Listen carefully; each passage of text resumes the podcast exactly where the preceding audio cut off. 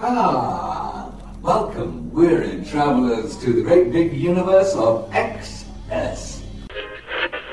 No, you may not get out. You're our lucky volunteer. How would you like to travel anywhere, anytime, at the touch of a button? Science fiction? No.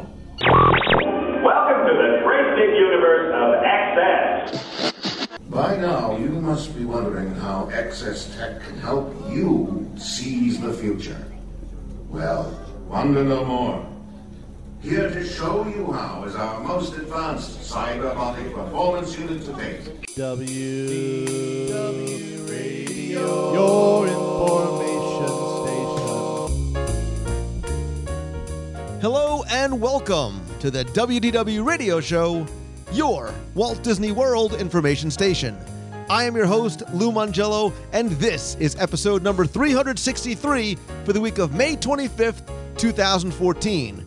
I'm here to help you have the best possible Disney vacation experience and bring you a little bit of Disney magic wherever you are with this podcast, my videos, blog, live broadcasts every Wednesday night, my special events, trivia books, audio tours, and more. You can find that and more, including my brand new book, 102 Ways to Save Money for and at Walt Disney World, all over at WDWRadio.com. This week, join me as we take a trip aboard my Wayback Machine and visit one of Walt Disney World's scariest attractions, the extraterrestrial alien encounter in Tomorrowland. This theater in the round attraction lasted less than a decade, but made an impact due to its fear factor, celebrity cast, and sophisticated plotline.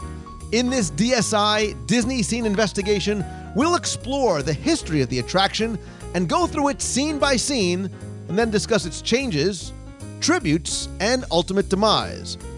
I'll then have the answer to our last Walt Disney World trivia question of the week and pose a new challenge for your chance to win a Disney Prize package.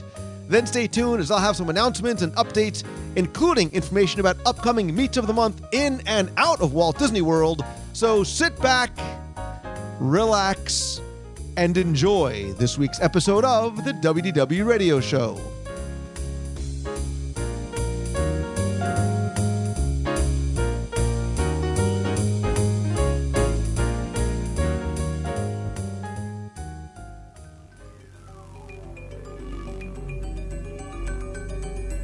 My dear friends, you just witnessed a small sample of the awesome power of XS teleportation. But wait, there's much more. Imagine if the trip were not merely the width of this.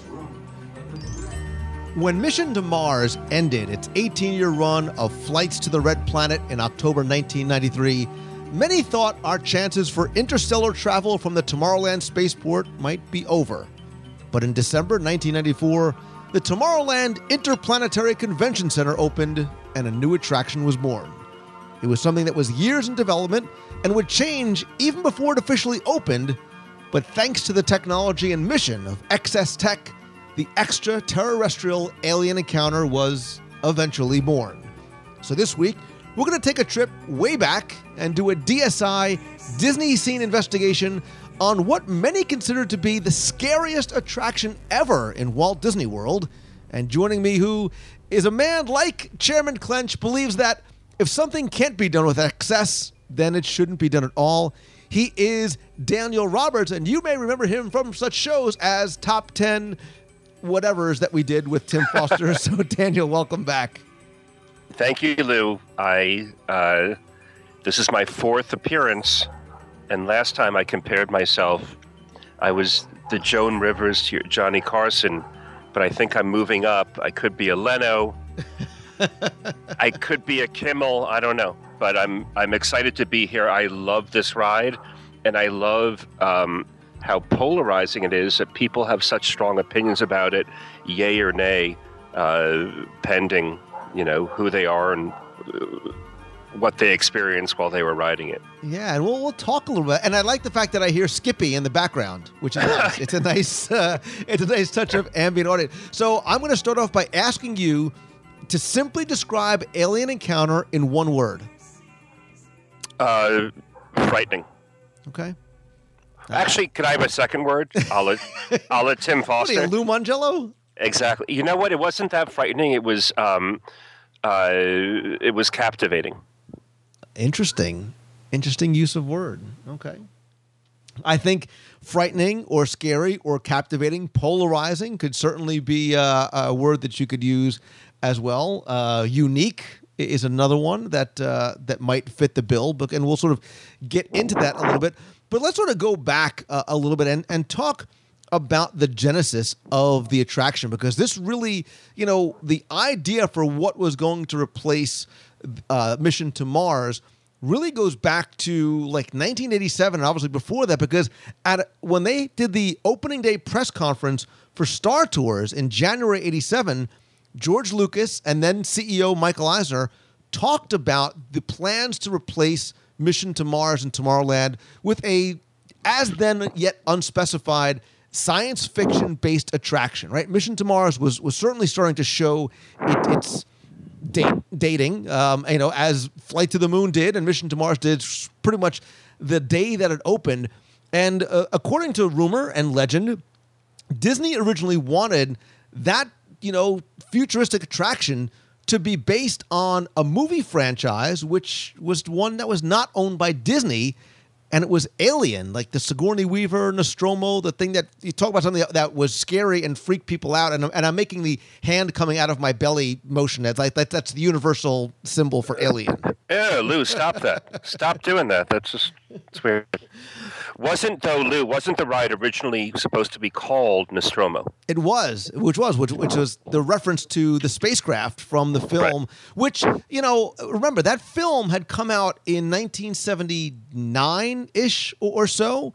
But the, you know, the thing that was interesting about that, Daniel, was, you know, that you, you talk about an attraction that was potentially frightening. I mean, that was a scary, scary monster. And they were going to sort of tie it not necessarily directly into the franchise, but, you know, I think part of the reason why maybe it was was scrapped was one that it might have been too scary. Um, you know, it was an, an it was an R rated film, which went very much against what you know Disney was having in their theme park, certainly in the Magic Kingdom. Like that was the thing; it didn't seem like something that would fit in the Magic Kingdom, and I'm sure there was probably issues in terms of rights and licensing and things like that. So Disney's like, fine, you know what? We'll just get Nostromo out of there, and we'll make our own monster and and add him to the XS Tech backstory.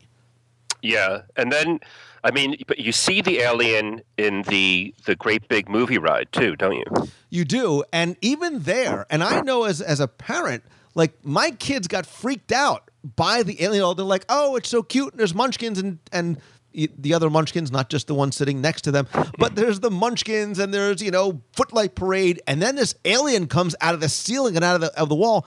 That's a scary, you know. It is not a cute and cuddly kind of alien by any stretch of the imagination. No, and uh, not at all. And the two were um, the two rides, the uh, alien encounter and uh, the movie ride, uh, coincided at the same time. Did they not? The opening of uh, of The great big movie ride and alien encounter. That was, in other words, there were there were two aliens on property at the same time. Yes, right, right, right. So, so the Great Movie Ride obviously opened in 1989, but it the um, the Tomorrowland um, Alien Encounter opened up in 1994. So yes, the alien did, you know, would have actually had to run back and forth between Tomorrowland and so the alien would have like won the half marathon and the marathon pretty handily. But the thing that was interesting about this project was something that Disney was starting to do, which was they were bringing in outside talent. And you hear the name George Lucas to work on a project, you're like, well, this is obviously going to be solid gold. And he created, you know, he sort of helped to work on this original storyline of this XS Tech open house um, and getting humans to be able to see this alien monster. And um, and there was a whole sort of different storyline in terms of uh, this alien having a being sort of an, an intelligent life form and wanting to escape its captors and free the guests who were actually captives as well. And they were going to blow up the chamber and things like that. And it actually was a, little bit more grim and foreboding and even sort of the storyline was a little bit darker than even the eventual attraction ended up being. Absolutely. Uh, I, the first time I saw it was in September of 95. So it was after Michael Eisner had deemed the ride a little too tame and he decided to to juice it up. Yeah, so that was really the interesting thing about this. And as I was saying at the introduction, the ride changed not just during its concept and development, but even after it opened. So it opened for soft previews in late December, around December 16th, 1994, but it closed like three weeks later because, again, this is according to legend, Michael Eisner said it was not intense enough. so he has this feeling like, hey, and I think the, the, the thought process at that time Daniel, was that Disney needed to get a little edgy, right? They needed to sort of attract that, you know, 14 to 29 year old or whatever that demographic is that they were looking for with something that was going to be a little bit scary, a little bit edgy, and something that, that you know, to me, the thing about this was it almost felt like sometimes it didn't fit into, you know, the whimsy and the fantasy and, and the, the, the fairy tales of Magic Kingdom. And I think what happened too is from a guest perspective, you know, they were going in and maybe didn't realize ahead of time how scary the attraction was going to be because the pre-show really didn't give you an idea of just how scary it was going to be. And eventually they put a warning outside saying, look, it's intense. And in fact, it's not even intended for kids under the age of 12, which, and I think you said it's polarizing. I think that is one of the reasons why people who, especially who are, are Disney nostalgics and Disney purists, felt, hey, the idea was, you know, that what Walt wanted. He wanted parents and kids to be able to ride together, and this is the place of fantasy, and this is the the park specifically geared towards kids. Now you are specifically excluding kids, not by height for safety reasons, but hey, it is going to be too scary for kids under twelve. Yeah, under twelve, but my experience of of uh, riding the attraction was that there were many kids under 12 who were yelling and i it's impossible for me to to say but i think that half of them were yelling squealing in delight and half of them were really scared. Yeah and i think it was. It was a very very intense attraction and as we start to sort of go through it we'll, we'll explain why for anybody who never actually saw it. But the thing too was it closed in january doesn't reopen until June, right? About six months later, it opens up and allegedly costs about $15 million to revise from what it was to what it ended up to what it was to what it ended up being. So they're adding things that are a little bit more edgy. Other things are starting uh, starting to to pare down, and you know even sort of changing the timing of certain things because as people were screaming, as people were yelling or whatever, they almost weren't able to follow the story because they weren't hearing some of uh, some of the show elements that were going on. They, you mean that the the binaural audio wasn't working for them, or they just weren't paying attention to it because they were upset or they scared. were yelling, right? So the you know something happens that that's that oh, causes see. you to scream, and then you're not hearing some of the audio that's being played because it's being drowned out by the screams of Tim Foster sitting next to you. So. oh my God, that's right. I by the way, I have a long-standing uh, tort with him about my hearing loss because that was me. um, it's funny that well, the Tower of Terror opened in '94, right? Right. So that's a scary ride as well. But it's not frightening. It's scary because I think of the drops, not scary because as you're going through it, you have the fear that some giant alien is going to eat you. Right? no, so it's not, a different yeah. it's a different type of of a quote unquote fear factor. You know, it, it it's the ride system itself that scares you, not the subject matter. And I think that's what Alien Encounter, that's what differentiated it from anything else was because and look, you know, nothing changed in terms of the show building, right? The look, the building that had housed Flight to the Moon and Mission to Mars was still those dual theaters. I think a lot of people don't realize that there's actually two theaters that seat about 180 guests each. So, you know, in a typical couple of hours, you can, you know, you can get a lot of throughput on the attraction. Those didn't change other than what they added to the seats. So it wasn't the fear of the ride system. You know, you go on something like California Screamin' or the old Malibu, or it was a fear of the height or whatever it is. Here, it was just a fear of the dark. It was the fear of the alien. It was a scary type of experience. But yes, and they set it up so well.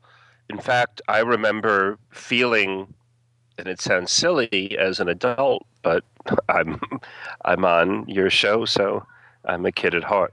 That I had great empathy for Skippy. I did. The poor little guy was um, being used uh, as an experiment, and you know, I think I think that the the uh, the epilogue, you know, the backstory when you're. I think there are two rooms you go into before you are harnessed into your seat, and you're introduced to um, this corporation who might not have your best interests in mind, and certainly don't have Skippy's best interests in mind. And I was like, oh man, I, I feel for that little guy. and I, I just really hope that what happened to Skippy doesn't have to happen to me. Exactly. And, you know, the other thing, too, you know, I, I want to quickly touch on something else because we mentioned George Lucas, right? We mentioned this idea that Michael Eisner wanted to bring in big names. And it's not the first nor the last time it happened. Obviously, we start thinking about things like Captain EO with Lucas and Coppola and Michael Jackson and everything.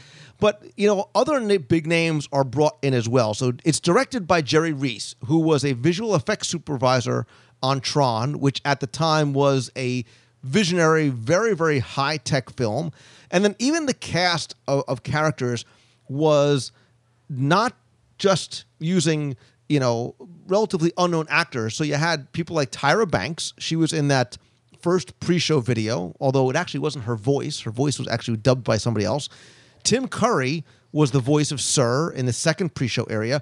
Originally, the character wasn't called Sir; it was Tom 2000, and it was voiced by Phil Hartman. Uh, and again, Whoa. yeah, very, very short lived. It was a little awkward. It was a bit of an, a more awkward kind of thing. It didn't work as well. And, and I love sort of the voice of Tim Curry. Uh, Jeffrey Jones was Chairman Clench.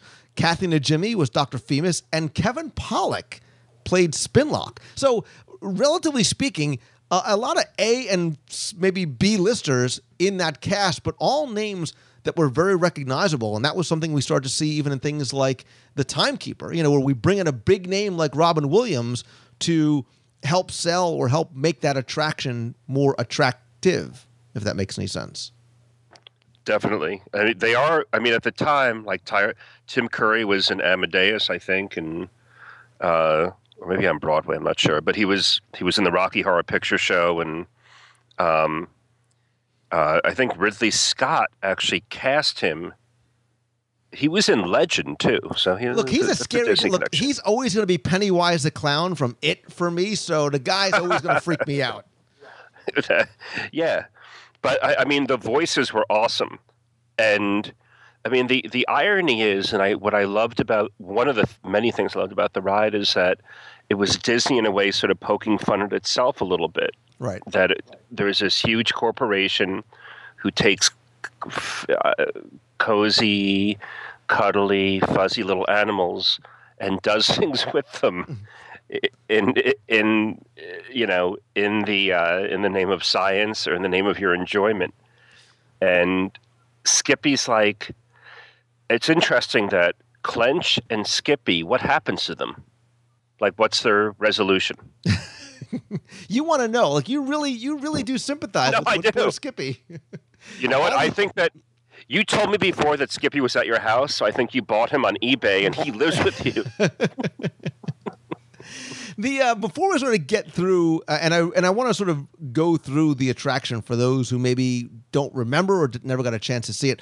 The other thing about this attraction that I, as a, a geeky kid who did like a little bit of that sense that it was something different, right? And, and sometimes I did feel like, wow, this doesn't necessarily feel very Disney-ish because it was so dark, although it did have some humor, wa- was it? But the technology in the attraction was something that always intrigued me, right? And that the idea that it was more interactive, more, much more immersive, really came into not the theater itself, but really these the harnesses that came down on you. That was really, I think, one of the better examples of the 4D technology because, and one of the things that scared people, you know, in a in a good, exciting kind of way was as you heard and felt this alien walking around. Not only did your harness come down, but you felt this hot, moist breath on the back of your neck, or you felt that tongue, or at one point what was purporting to be sort of a splatter of blood, um, which again was, was kind of dark. But you talk about a, a an immersive 4D type of experience. Um, that's one of the things this you know that you definitely would have to applaud the attraction for having in it. Totally, because your eye. I mean, it was pitch dark, and all you had were um, the quote unquote less uh, used senses, which are um, your sense of uh, your sense of touch and your sense of sound, and the I think it was the best. It was the first best effective binaural experience at Walt Disney World, and it was to, almost I mean, it was this, almost as scary as sounds dangerous. So oh my goodness! Oh, blasphemy! Blasphemy! I kid blasphemy. because I love. I kid because I love.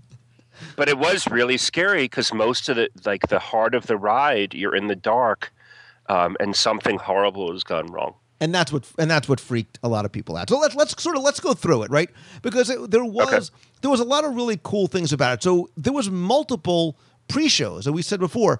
So when you first get into that interplanetary convention center, and actually if you listen to the old TTA narration, you could hear them talking about it. You were getting this demonstration from this corporation known as XS Tech.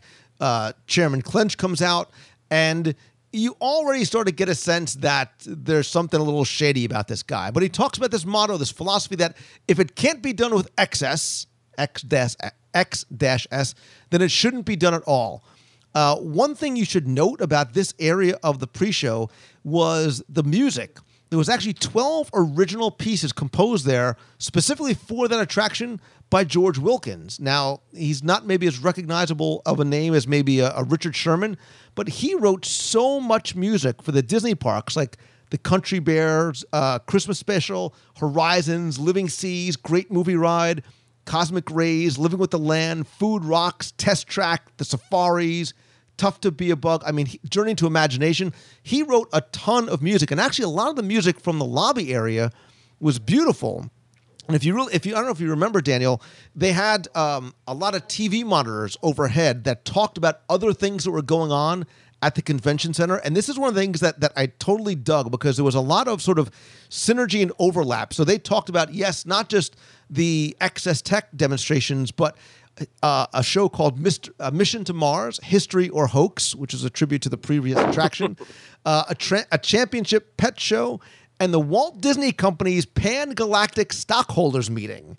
And that was really cool because it was a transmission from Lunar Disneyland, the happiest place off Earth. So I like the fact that they sort of, you know, add a little bit of, of humor into that uh, into the pre-show area as well. Totally, I, I remember that very well, and I actually uh, I was the head of my uh, high school's investment club, and the first stock I bought in 1987 was DIS Disney. So I feel, in a way, unfortunately, like the the the the, the corporate bad guys who work for XS. Although my heart was in a good place. So it's in the uh, in the second pre-show area, which had sort of like three somewhat raised rows that overlooked uh, an Audio-Animatronics areas, and that's where we first met SIR, which stood for Simulated Intelligence Robotics. Again, originally that was Tom 2000.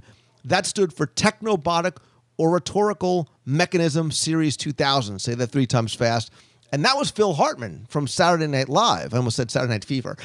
Phil Hartman, eventually, like we said, John- replaced John by, Travolta. uh, by Tim uh, Curry.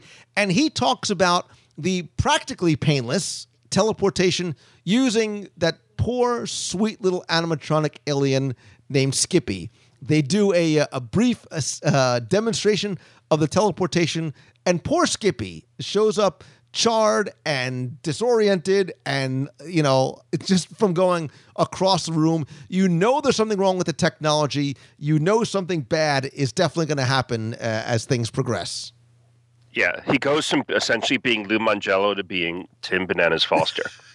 he's really confident. He's like, he's a, that was it. Was that a decent Foster imitation? that was the worst foster ever it, Sorry. Um, so you Sorry, go into uh, you eventually go into one of the two theaters, and if you remember, you know the same way it is now for Stitch's Great Escape, it is that circular chamber with uh, guests seated in you know multiple rows um, that you know in- increased by height, where you have these. Um, uh, harnesses that come down, these sort of pneumatic harnesses that come down on you. This is where we first meet Spinlock, who's Kevin Pollak, and Dr. Femus, Kathy Najimy from Sister Act, is, is being the only thing I sort of remember her from. And they're supposed to initially have a single guest is going to be chosen to be teleported out of the chamber for a meeting with Chairman Clench. That's going to be the demonstration of the technology. Instead, Clench changes things around and says, you know what? I'm seized by inspiration. I'm going to teleport myself into the chamber to meet the entire group. What could possibly go wrong?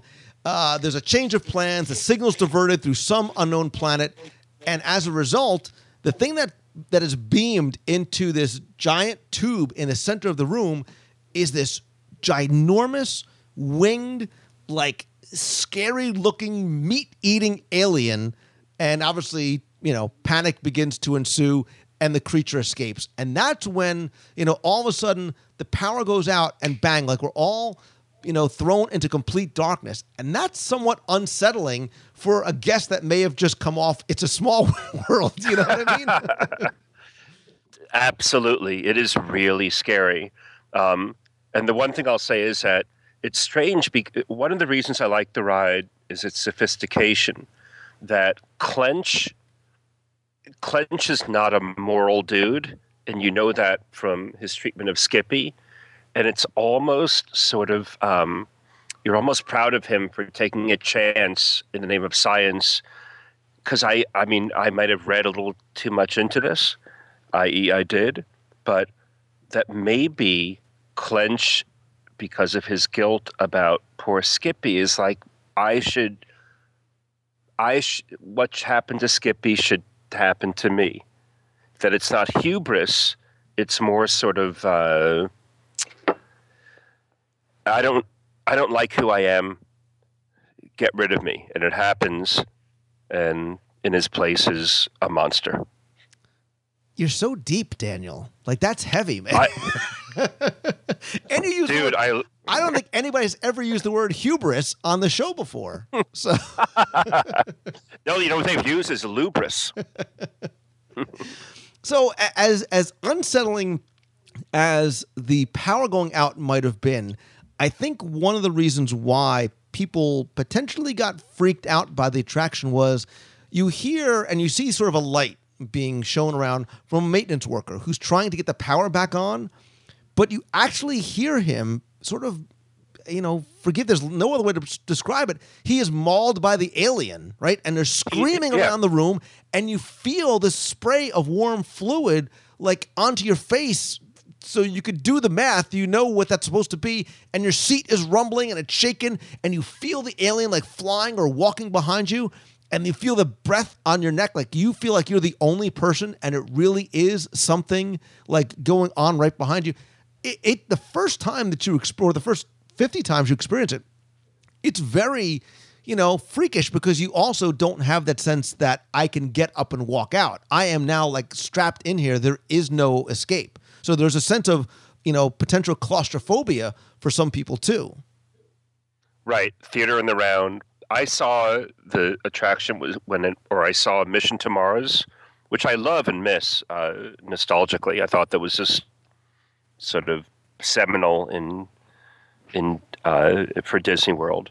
But I love I loved Alien uh, Encounter, and I want it back. Well, I, think you know some, and look, and obviously, you know, eventually things uh, end up okay, and everybody is, uh, you know, guests are released from their seats, and you know, okay, goodbye. Everything went just you know, and there's they go back to look for Chairman Clench. Um, you know, the the alien does not necessarily, um, you know, although he goes back into the into the teleportation tube, it does not end well for him either. Um, but nobody seems to be too sad about how the alien uh, uh, ended his uh, his accidental trip to Earth. No, but hold on, Lou. The alien also. I mean, I, I perhaps I've overanalyzed this, which obviously I have. But the alien didn't ask to be transported.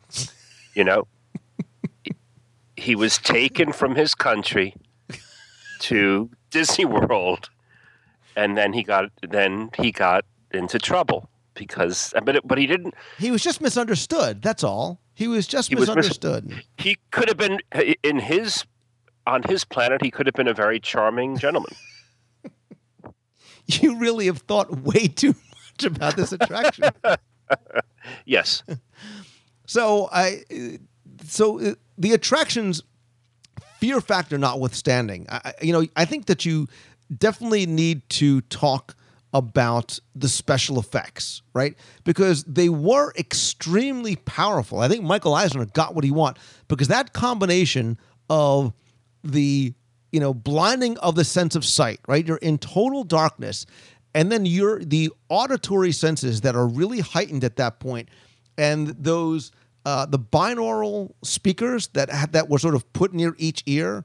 That with the Foley effects and the positional audio and all the things that created. I mean, we talk about story, Daniel. We talk about immersive experiences.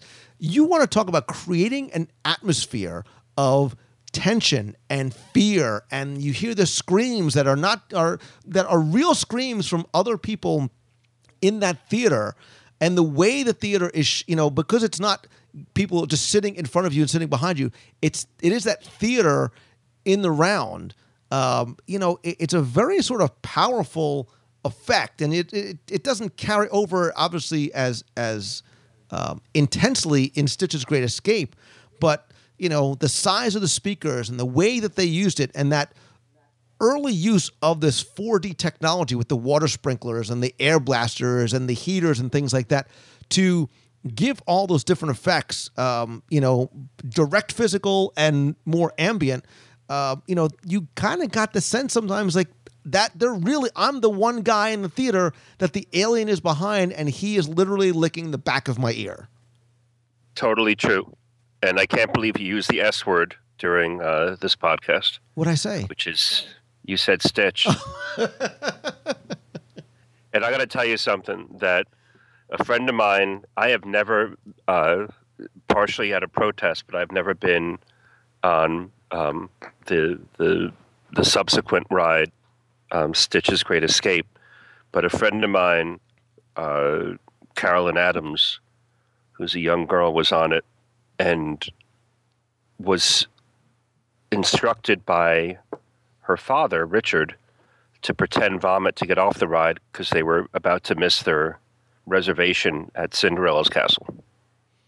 Well, and we're gonna we'll talk about Stitch because I think we should. And look, I think you need to go and experience Stitch's Great Escape more than one time, right? I think you need to be able to judge for yourself.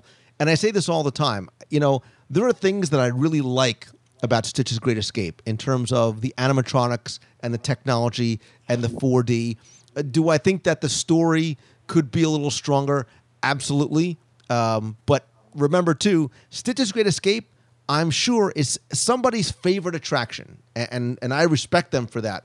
And just because it may not be my favorite attraction, it doesn't mean that other people won't like it as much. But I think you know I, I felt that Alien Encounter was it was smart, right? It, it was smart, and I think that you know, sort of going to your point, you know, it was very it it, it did have the sort of morality play kind of sense to it about you know corporate ambition and and greed and, and things like that and, and how it ends up leading to the downfall. And that may have gone over a lot of people's heads right? And you know maybe it was a little heavy and a little deep and only daniel roberts is, is doing his master's thesis on you know the morality of alien encounter. Um, but you know i think that's maybe what started to lead to its demise, right? I, there probably was not, unless you, if you weren't scared or you were not freaked out about it, or you did it, it liked sort of um, this this tale that was being told there, it was not, you know, there was never like a huge line for it, right? You know, I think there are some people who probably were not only disliked it, but probably were were and I mean this like they were shocked because they were did not know what to expect, right? So if you do bring you know a kid in there not knowing like oh alien encounter this is Disney World how scary could it possibly be, um, you know that could have been one of those things. And obviously Stitch's Great Escape is, is a much different type of attraction in terms of tone. Is it as sophisticated and deep in terms of the the, the story about you know uh, corporate downfall? No, but is it more fun? Is it more relatable? Is it more accessible? A- absolutely. Well, it, yes, it is. But that said, that alien encounter, it starts off with a lovable character who is Skippy, who Lou has adopted, kidnapped, and whatever else. Um, but it it starts off with a lovable character who has been who's being unfairly treated. And uh, what's interesting and sort of brilliant is you expect that lightness to uh, continue into the second showroom and then the ride, and it doesn't because it's more about Clench and the alien. And you have, when the alien is unleashed, you're on your own. Skippy can't help you, Disney can't help you, no one can help you until you're helped. I just found that to be um, wonderful and challenging. And I would actually argue with you that Tower of Terror has a similar theme in that you're on your own. You've chosen this circumstance, and Disney's going to indulge you. You've chosen to be in this sort of creepy place, and there's a backstory. Um, there are two rooms that introduce you to the story. But wait, wait, And but, then- but wait. The difference is before you even get close to Tower of Terror, you know exactly what's going on inside because you're going to look up and hear those screams, watch that door open, and know that that elevator drops.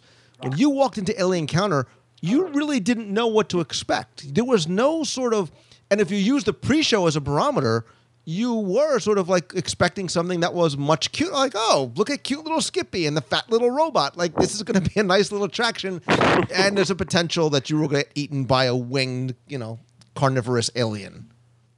Well, yeah. but there is also though, but you I mean Clench is a a, a, bad guy and uh, SIR is his voice is, is menacing and XS is probably not the best sort of acronym. So there are hints, but the subtlety about the ride I love. And I know it's not for everyone.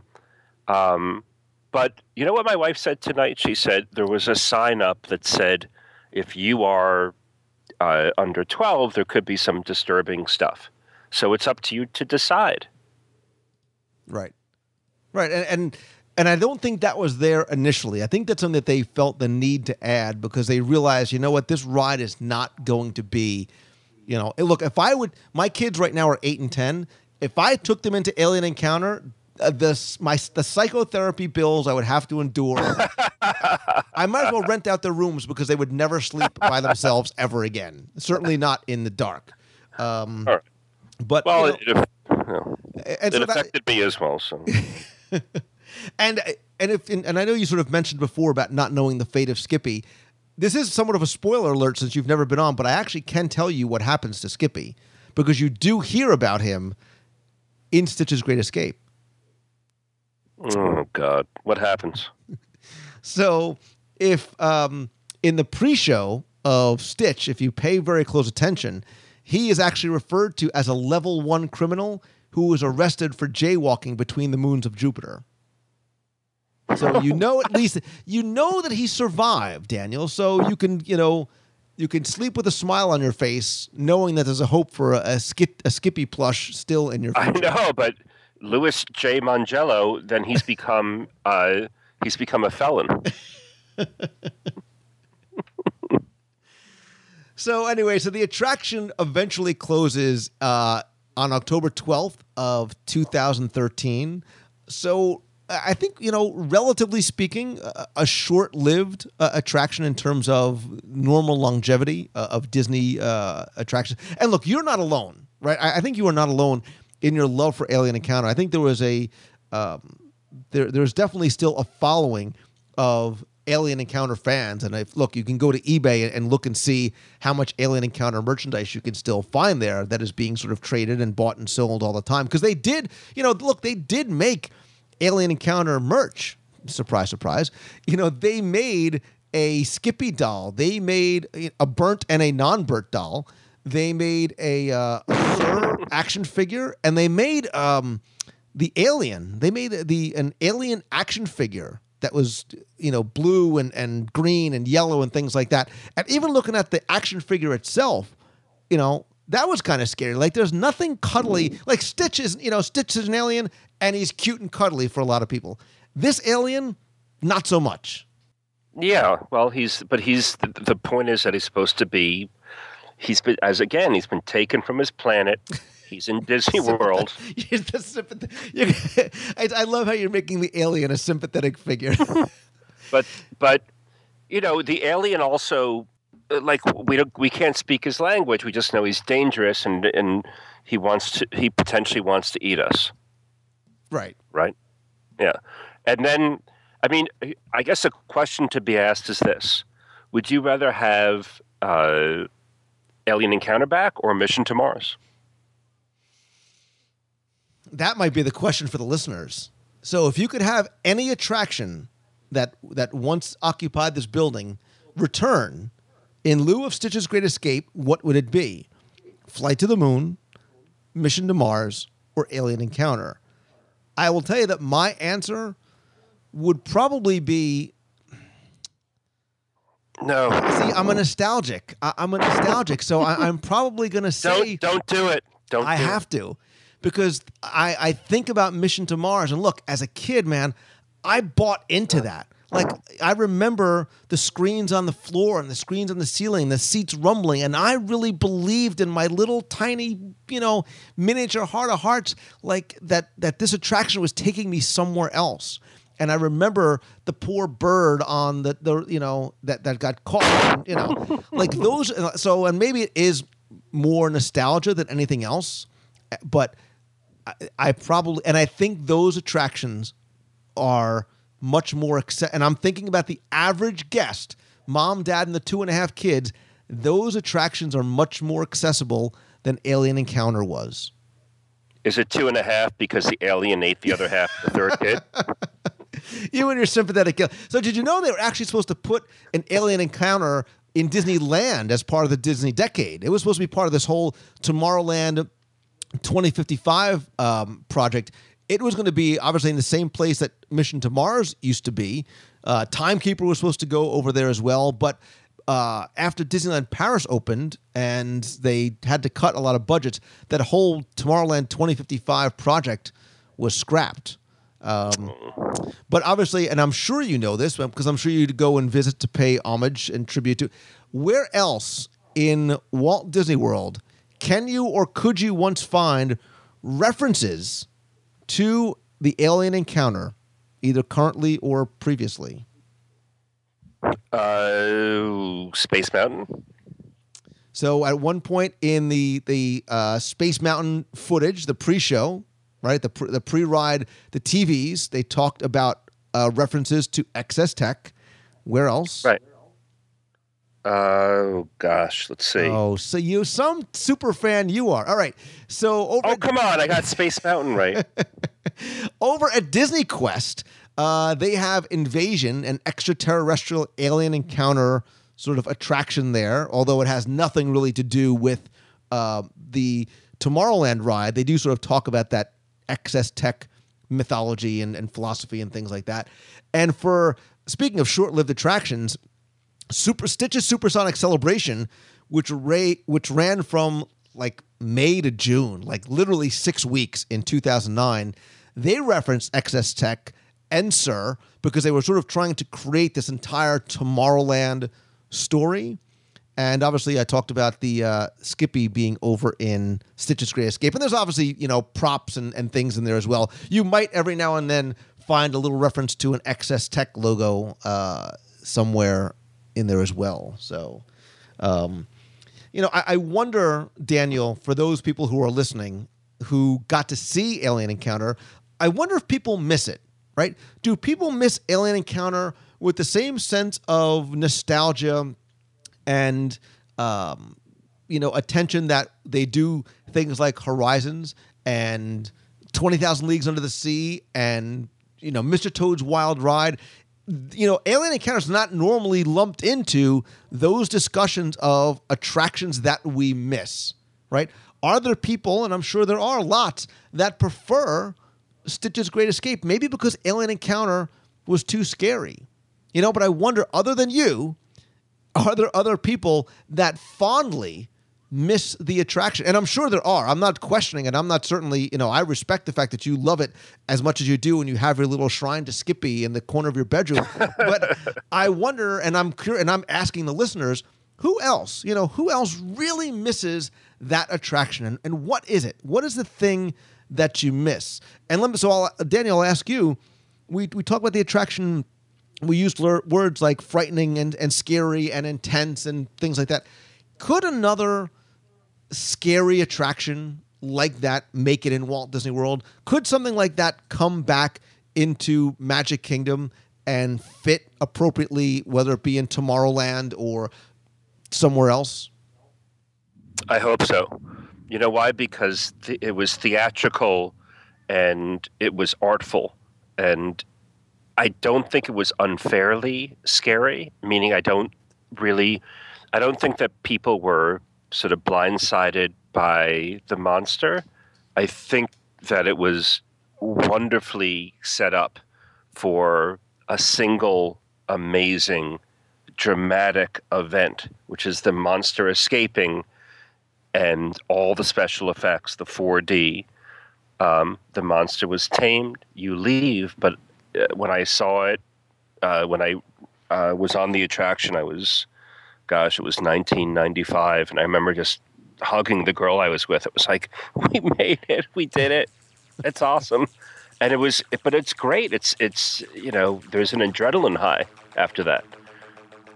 And I wonder, thinking back to what Alien Encounter was supposed to be, the real alien from the Sigourney Weaver film, you know, I wonder do you think that is something? Do you think that original concept would have played better than the original creation that Disney created with with you know Skippy and things like that, or do you think using a property that already existed and, and was popular and had that alien franchise and that alien name and that recognizable you know Giger monster, do you think that potentially would have been a better fit? Um, I don't because then people would have known what to expect. Uh, it's almost like how the the Indiana Jones ride at Disneyland and Tokyo Sea, um, while it references Indi- the the Indiana Jones franchise, you don't really know what's going to happen. But I I think that the if it's the Alien ride itself, that's that's best for uh, Hollywood Studios slash MGM back in the day. So I, I would say no. I think that Alien Encounters should be resurrected as it was. Bring back Skippy the, from Lou's house, and Skippy, I love you. And uh, let's get it. Let's get it going.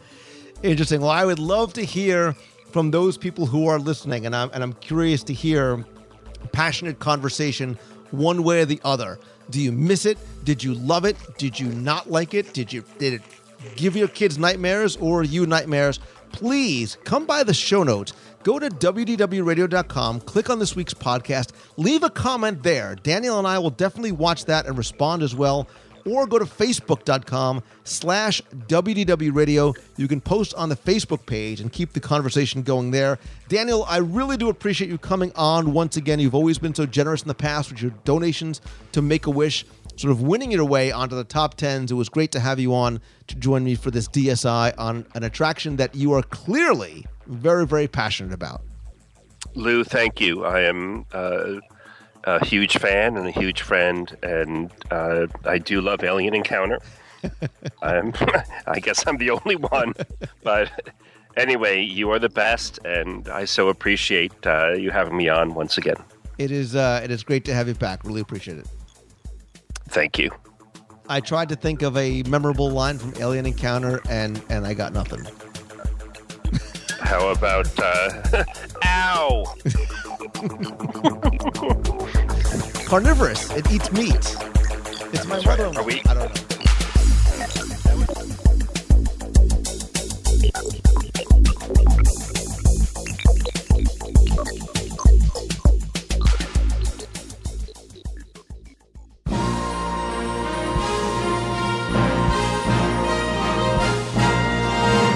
It's time for our Walt Disney World Trivia Question of the Week, where I invite you to test your knowledge of Walt Disney World history, see how well you pay attention to the details in what you see and maybe even in what you hear, then enter for a chance to win a Disney Prize package. Before we get to this week's question, let's go back, review last week's, and select our winner. So last week I was talking to you about the universe of energy, and I said that when Ellen and Bill are in the helicopter, Ellen asks Bill for a certain very unusual item, which was what? That's great, Bill, but we still need a heck of a lot more energy. Where's it coming from? And do you have a curling iron? And as you can hear, the answer is curling iron. So, again, congratulations to all of you who paid very close attention, got this one correct. You were all playing for copies of all six of my virtual audio walking tours of the Magic Kingdom, which you can find in iTunes or over at WDWRadio.com. A copy of my new book, 102 Ways to Save Money for and at Walt Disney World, and a signed copy of my Walt Disney World Trivia Book, Volume 2. And last week's winner is Darren Vasquez. So, Darren, send me your address. I'll get your package at you right away. If you played last week and didn't win, that's okay, because here's your next opportunity to enter in this week's Walt Disney World Trivia Challenge. So, this week, let's see once again how well you pay attention to not just what you see, but what you hear. Because tell me, where in Walt Disney World have you heard this phrase? And for him, 100 years of torture in my deepest dungeon. You have until 11:59 p.m. on Sunday, June 1st to email your answer to contest at wdwradio.com. Again, you're playing for all 6 of the audio tours, a copy of my new book 102 Ways to Save Money for and at Walt Disney World and a mystery vinylmation. So good luck and have fun.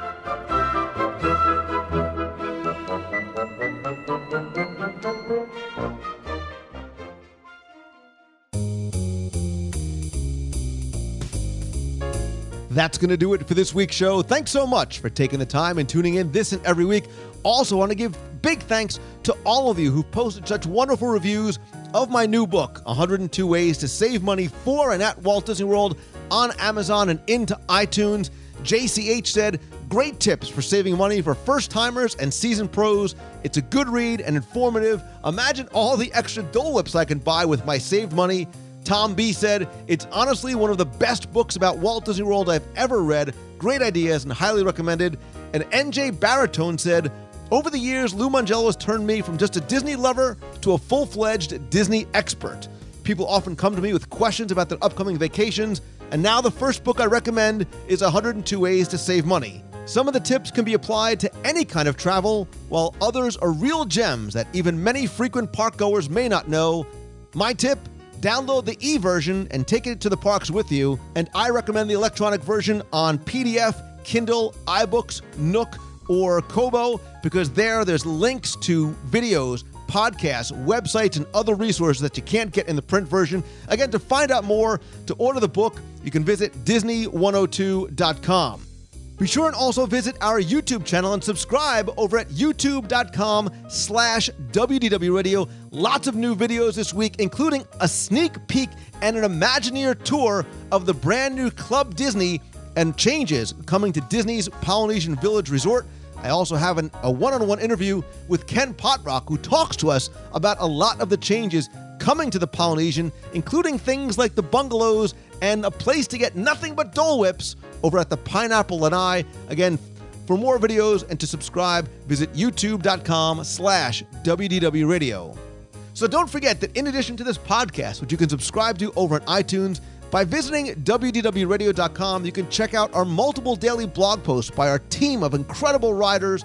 We've got photo galleries, new videos, our newsletter, the free WDW Radio app, and so much more. Visit the event, events page to find out about upcoming meets of the month in Walt Disney World and on the road. Speaking of which, thanks to everybody who braved the elements and the traffic to come out to Atlanta. This past week, we had a great time over at the Nook. The next meet of the month is going to be Saturday, June 7th in Walt Disney World during Star Wars weekends. Visit the events page for more information and details. Also, throughout the month of June, I'll be traveling, I'll be speaking at June 12th and 13th over at mousecomeet.com in Roanoke, Virginia. If you visit mousecomeet.com and use the code WDW Radio, you can save 10% on your tickets there. I'll be going back to the Pacific Northwest Mouse Meet on Saturday, June 28th. And then in August, don't forget about the WDW Radio Cruise on the Disney Dream and our pre cruise Neverland and Sea event at the Atlantic Dance Hall.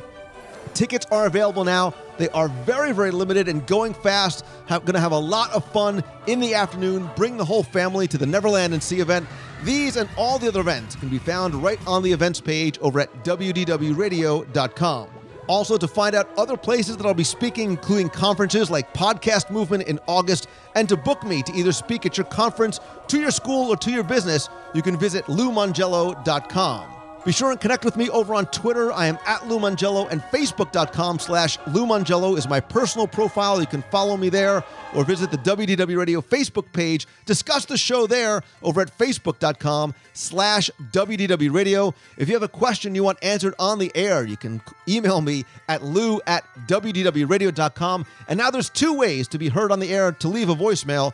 You can call 407 900 9391 say hello from the parks, or ask a question, or by visiting the website, you can click on the box on the right hand side of the screen, use your computer's microphone, leave me a voicemail right from the website as well.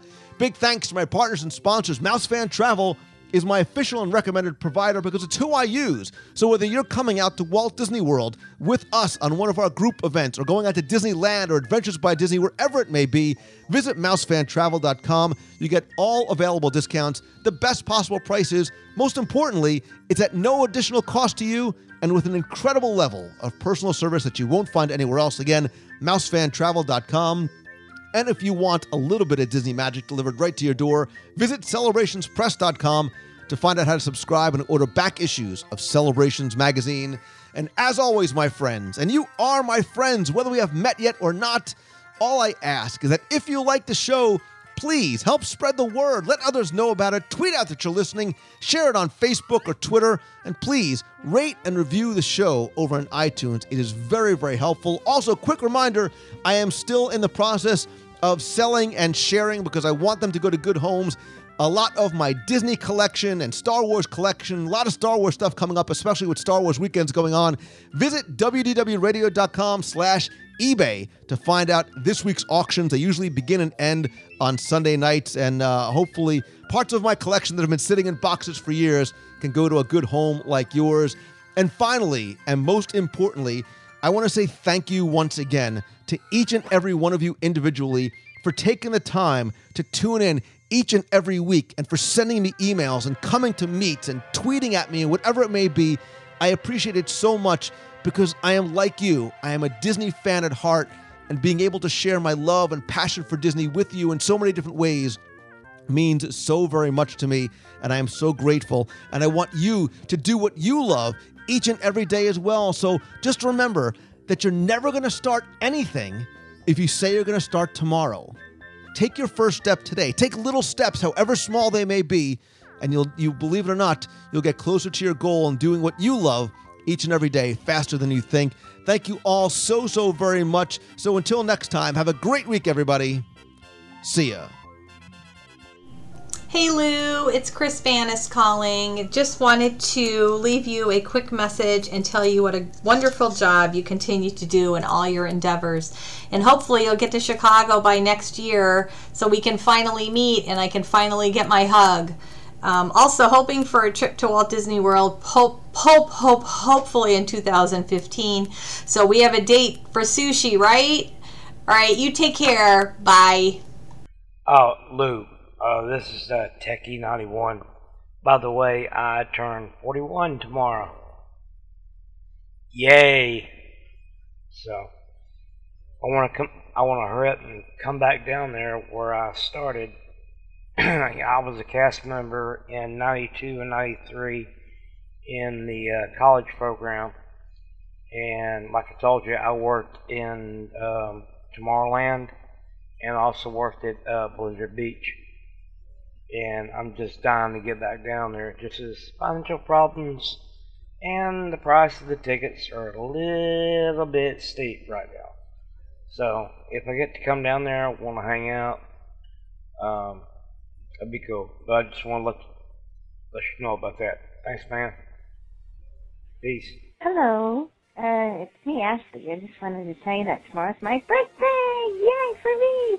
I'll be turning the big 23, so please call me and tell me happy birthday. Bye.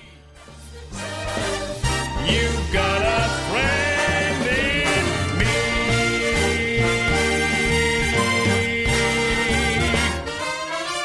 Yeah.